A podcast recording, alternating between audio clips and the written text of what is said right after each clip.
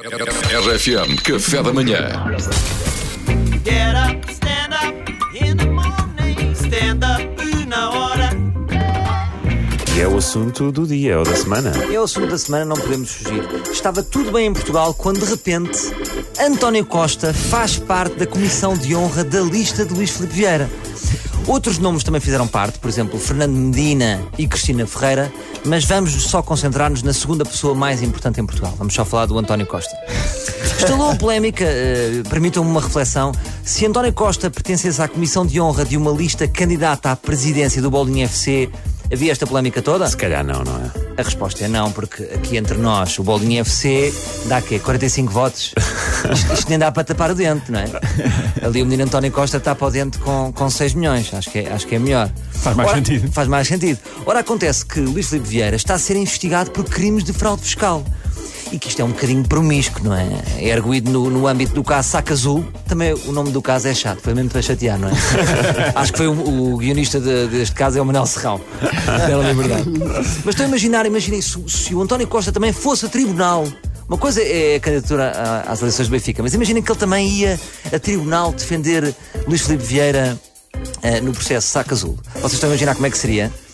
Ó oh, Sr. António Costa, eh, diga-me lá aqui uma coisa. Acha que aquele malandro faz maroscas? Ele faz maroscas, não faz?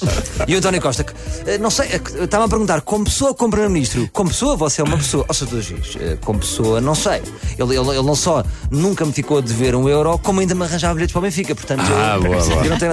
É bom miúdo. Ó, António Costa, e como Primeiro-Ministro? Olha, estou confuso, Dr. Juiz, porque ele como Primeiro-Ministro não me arranjava bilhetes para o Benfica, portanto eu não sei.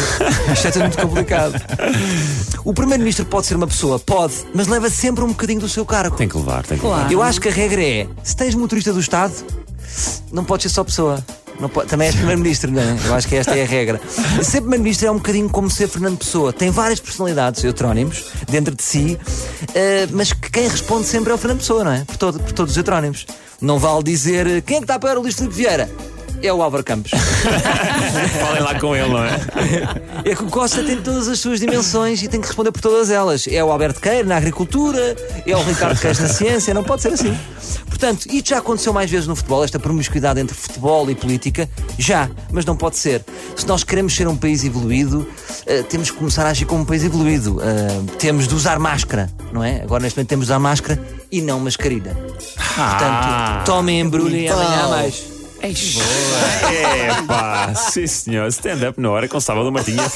Hoje culturalmente evoluído, intelectualmente evoluído. Sim, senhor. Get up, stand up in the morning. Stand up.